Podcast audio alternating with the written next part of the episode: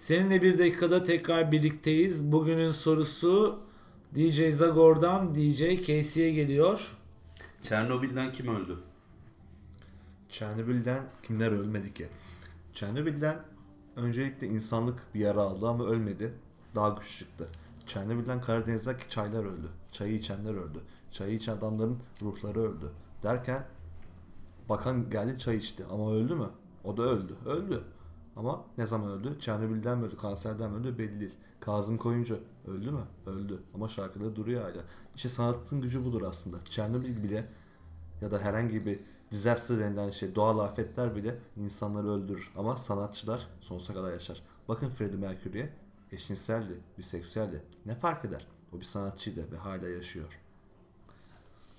Bu duygusal cevabı için DJ Casey'e teşekkür ediyoruz. Tekrar görüşmek üzere.